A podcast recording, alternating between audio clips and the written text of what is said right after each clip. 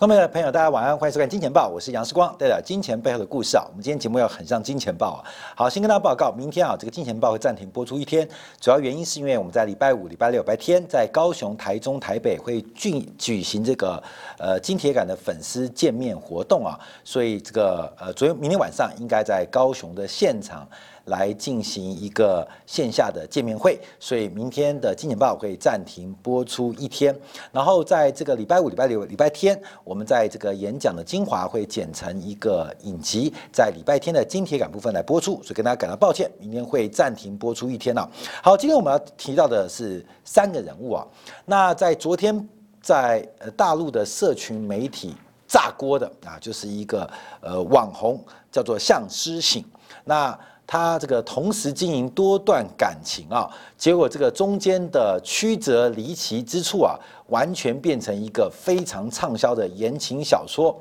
那受害人啊，张姓男友更是用六十五页的 PPT 来陈述了整个事情的来龙去脉。所以我们看到，在昨天啊，到今尾都炸锅的，就是这个知名的一个网红向思醒。那他多知名呢？其实也没有很知名，就百万粉丝啊。那呃，他的一个婚礼。竟然牵扯出非常复杂的男女关系，那我们可以提到，其实这是个网红变现最终的价值啊。很多的网红刚开始可以靠这个流量打赏，最后开这个变卖带货，然后最终啊，最后的变现就是把自己给呃这个卖了啊卖了。所以我们看到这个网红变现的方法，这个最终的结果，基本上向思醒做了一个非常非常现实的表态。那另外我们提到，昨天是马多夫死掉了。马多夫谁？可能大家已经忘记了，是两千零八年一个非常著名的庞氏骗局的诈骗案，总共诈骗的金额高达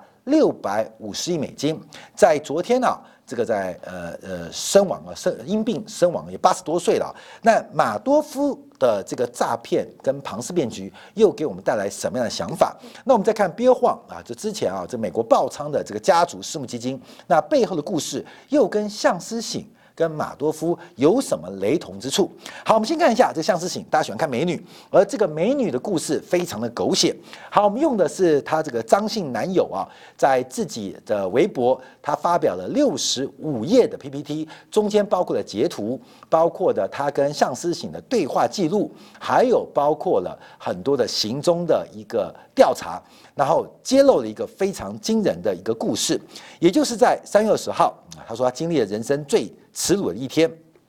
同居两年半的女友也多次见过女友父母。那在毫不知情当中啊，毫不知情的情况之下，在台州的一家饭店跟另外一个男人。订婚了啊，跟这个另外一个男人订婚了。那在订婚之前完全没有征兆，所以在两年半的同居过程，而且跟双方父母都已经非常的相似相熟了。那没有想到，竟然跑去跟别人结婚啊！那这个结婚怎么发现呢？还是因为他的朋友。呃，提醒他，哎，这不是你家的主播吗？你朋友的女朋友吗？他今天在台州方远大饭店订婚，那为什么会被看到？就主要是这个，我们知道办婚礼啊，会有婚纱照摆在这个宴会厅的门口，那这个门口被他的朋友拍到，然后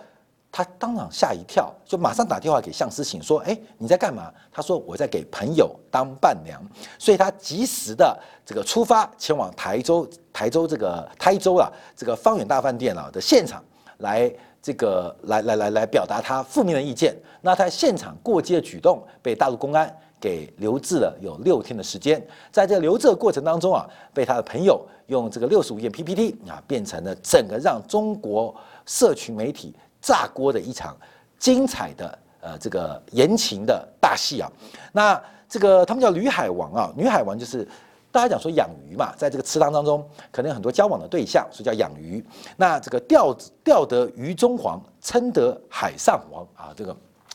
人贫莫取美娇妻。不信去问武大郎啊！不信去问武大郎。所以这个呃美娇妻本来以为是自己的美娇妻，本来今年要结婚的，结果没想嫁到另外一个人。那这故事带很狗血啊，因为从二零一八年他要陈述他跟这个向思醒啊进行交流交往，我们把这故事要讲完了。那在淘宝创业，作为这个商店的 model 啊，那带货啊，直播带货。那在二零二零年越生意越来越大，所以基本上他们成立了公司，在杭州创业。买房，准备呃结婚，然后这个所有相思醒的这个成本都要他担他来担负，而且他不断的打款给他的女朋友，他觉得他所有付出没有关系，因为跟相思醒啊，这个张姓男友跟相思醒基本上就是准呃这个同居关系，也是准夫妻关系。那一直到去年五月份，相思醒父母推荐他。呃，推荐相思醒跟另外一个富二代徐某相亲，到呃相亲完之后很满意啊，六月份就确认了关系，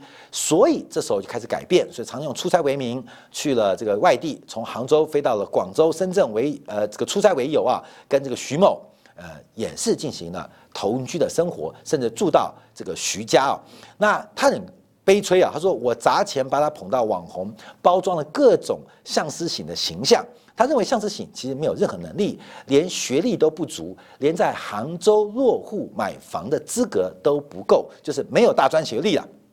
这个书读的很少，但把它包装成呃这个思想独立的女性，年轻创业的老板，而且热爱生活、喜欢小动物的一个完美的网红形象。那他非常难以发现，因为他回去啊，在呃这个家里啊。还拿到了向思请的这个不要用的手机，才把所有向思请在跟所有其他他的对象的交往的过程全部抽丝剥茧来还原。而且他更生气的是，他 one night stay 啊，跟别人啊这个进行这个呃感情的这个发生，结果不小心怀孕了。还怪到这位张姓男友，让这个张姓男友觉得对这个呃向思醒很抱歉，所以这个故事啊变得非常狗血。那向思醒的订婚的婚礼在呃中场时候，这个张姓男友出现了啊，出现就大骂他，大骂他，就现场报警把他给抓走。也因为这个事情开始引爆整个社群的这个爆锅。因为我们看一下啊这个网红变现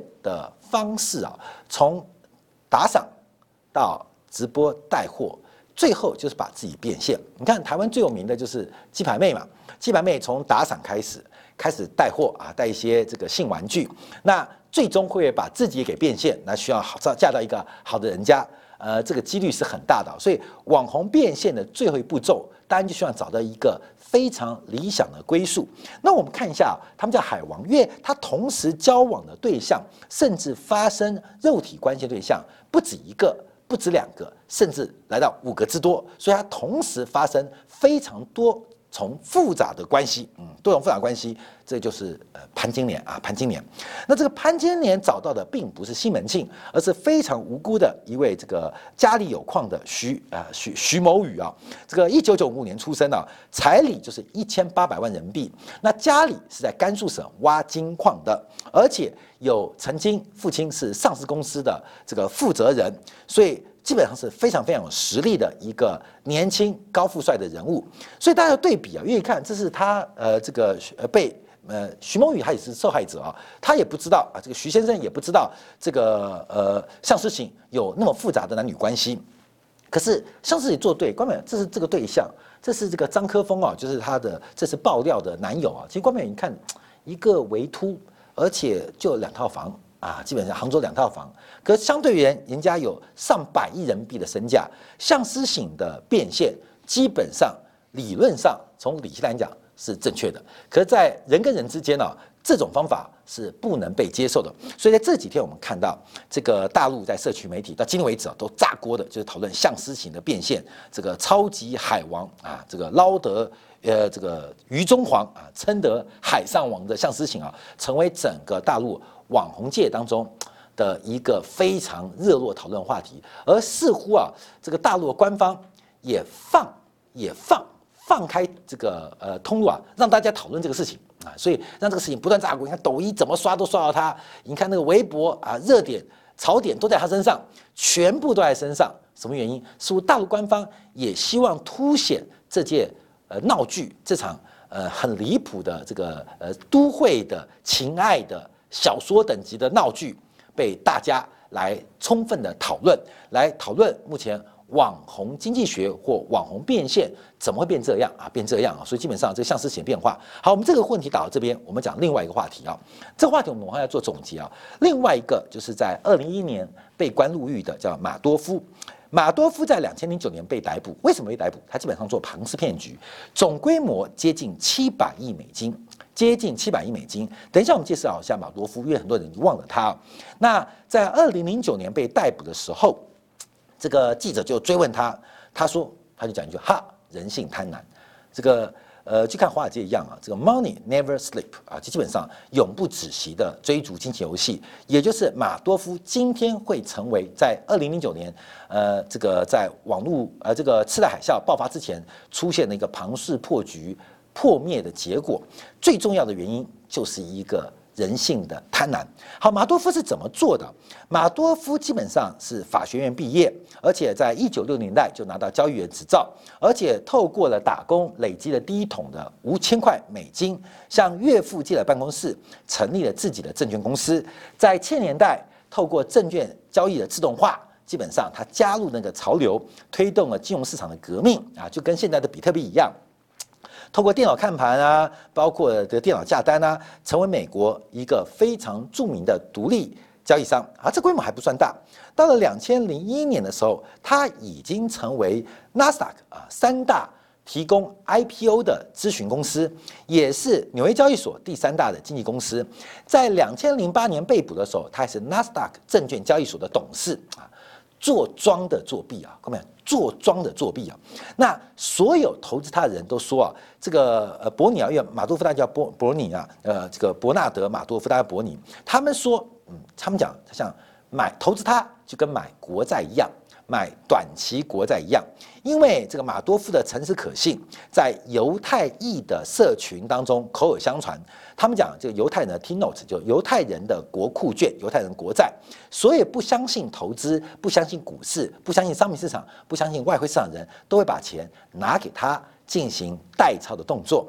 所以大家说他的信用非常好，就像财政部发行短期国债一样可靠，但他的报酬率远远高于。短期国债，所以马多夫成为一个非常非常诱人的、非常大家崇拜跟追逐的明星经理人。从一九七零年到二零零八年，这长达将近四十年的时间，他开始不断的来这个创造他的故事跟计划。他首先在一九七零年代赶上当时的潮流。呃，进行了对冲基金的创造，宣称他的操作是买进大型股跟选择权，来得到稳定的绩效，同时也做呃这个现在的伽马中性的操作，做出一个负面的卖出行为，进行风险的对冲，所以每个月都可能有零点几百分之一甚至百分之二的收益，每年平均的收益率大概是百分之十到百分之十二。这个数据，这个数字在华尔街不算绝对高，但比一般的私募基金或对冲基金这个绩效表现的是非常稳定的好，也使得马多夫的对冲基金越来越多人呃喜欢他。而马多夫啊非常喜欢搞神秘，把自己的这个社交圈拉到了非常高端，所以不管他的公司还是他参加的社交活动，都是最顶端的活动。就跟这个相思群一样，就是不断的把自己包装成一个非常具有信用、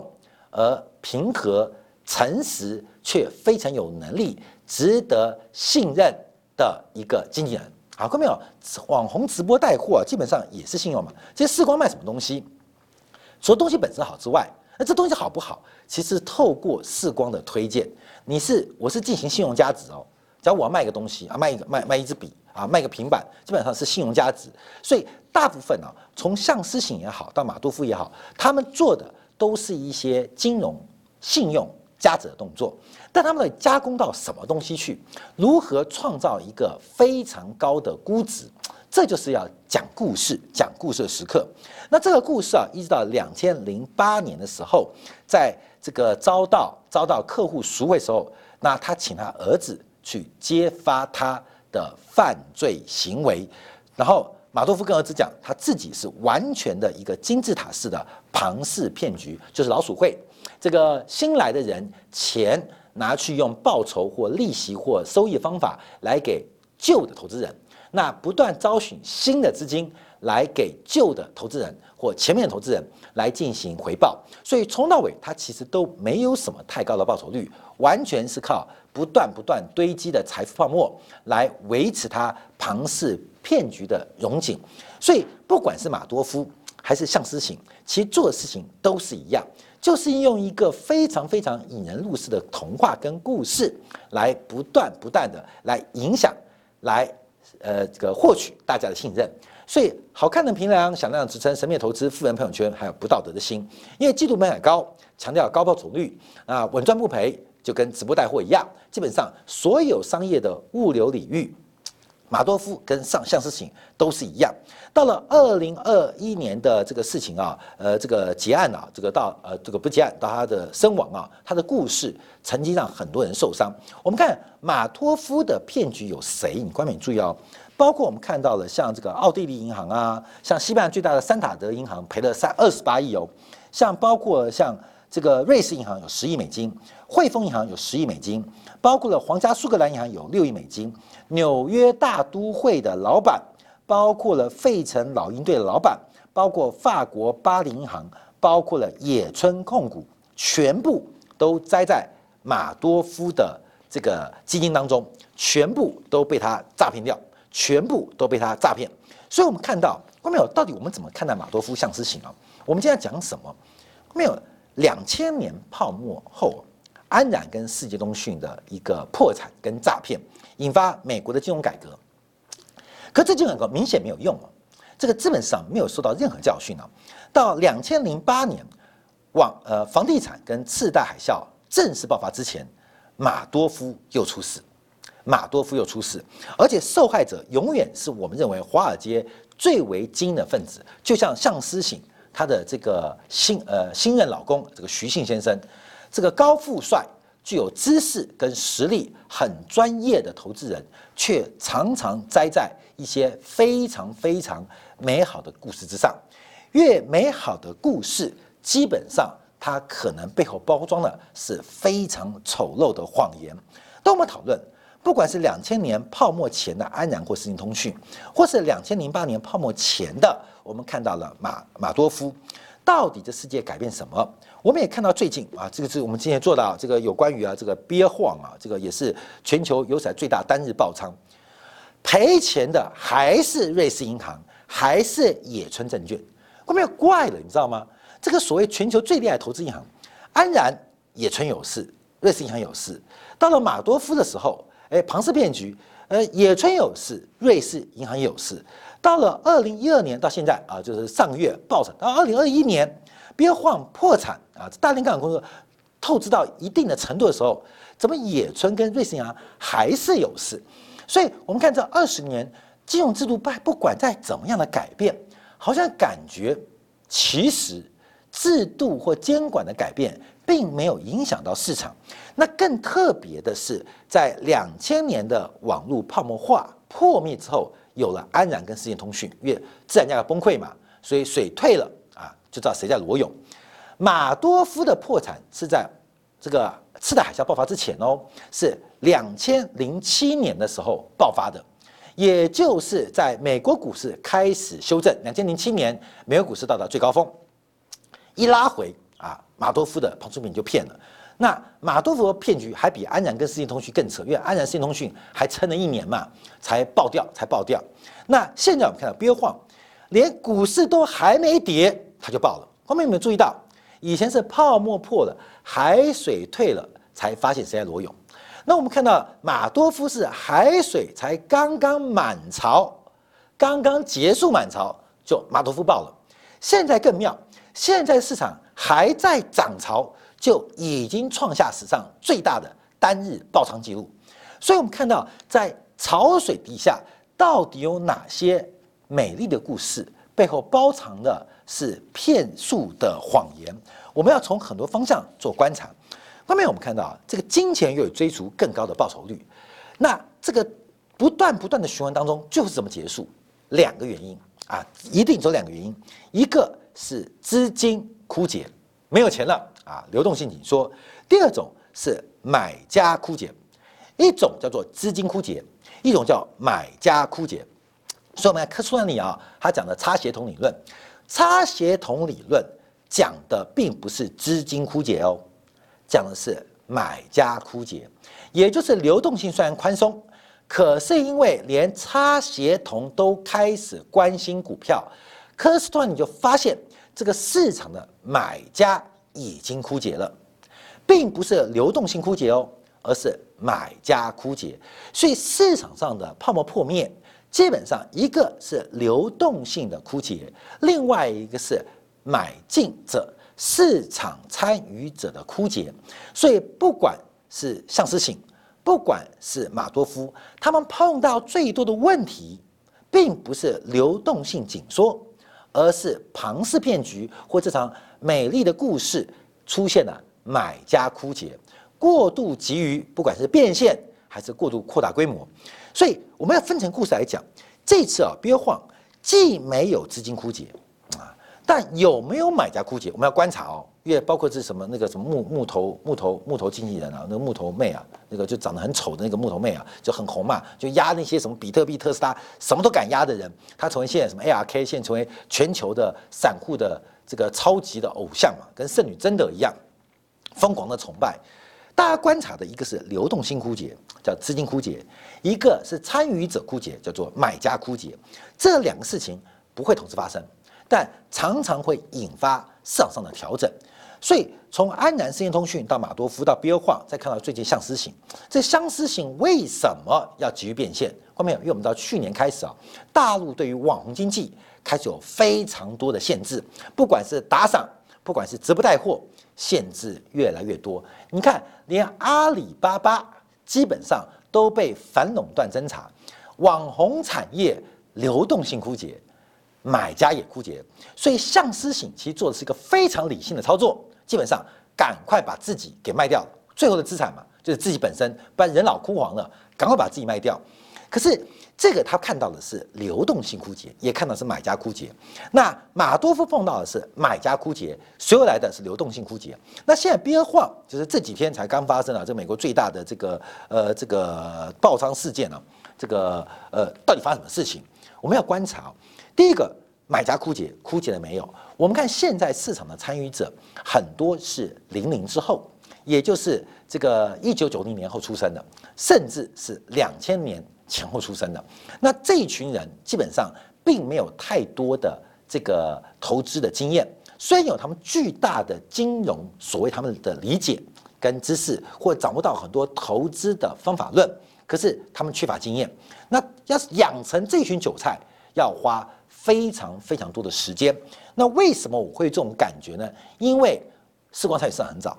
我被割韭菜的时候是一九八九年哈，两千年再被割一次，所以我们被割韭菜割得早，因为要养肥一个韭菜需要一点时间，需要它学习，需要它成长，需要它累积资本，只有它够肥、够壮、够健康、够大的时候，才会被收割，才会被收割。所以基本上我们看现在的市场。第一个出现的拆协同理论，也就是买家枯竭的变化，那会不会同时出现资金枯竭？我要跟大家分享一个事情啊，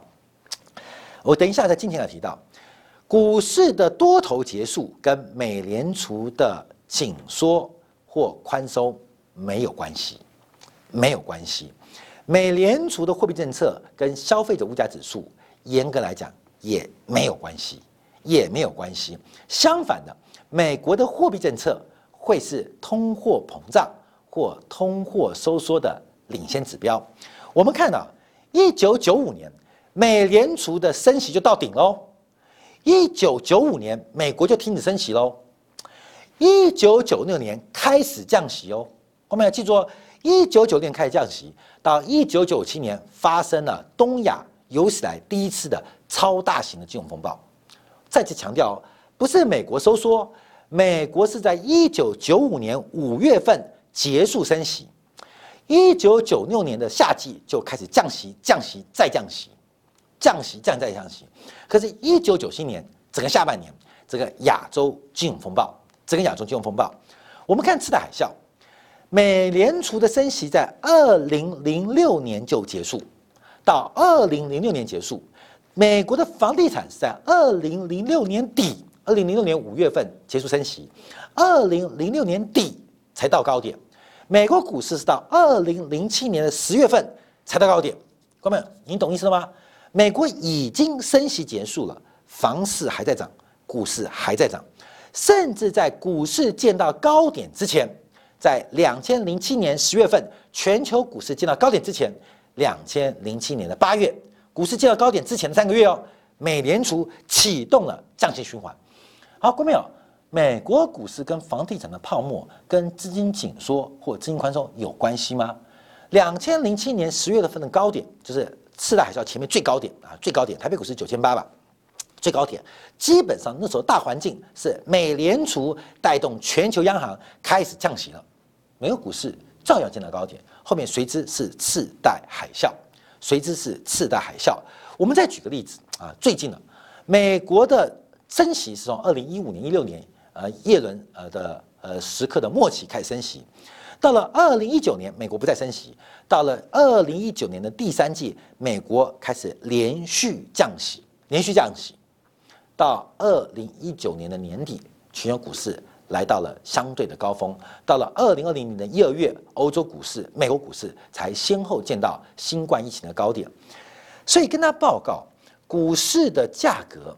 美联储对资产价格的影响，其实不见得是领先指标，甚至可能是经济数据和股价格价格的更为领先指标。市场流动性的宽松跟枯竭，基本上。不是影响一个泡沫破灭或是底部出现的原因，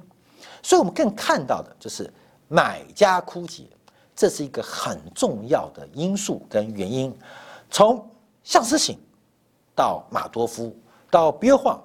从安然到世界通讯到次贷海啸到新能发展，我们发现啊，买家枯竭会比资金枯竭来得更加严重。提醒大家。分享给大家来做一个参考。好，感谢大家今天收看啊。我们呃明天可能要因为演讲的活动在高雄，后天在台中，礼拜天回台北啊，所以明天见报会暂停播出一天。我们下周一同一时间晚上八点，杨思光在见报与您再会。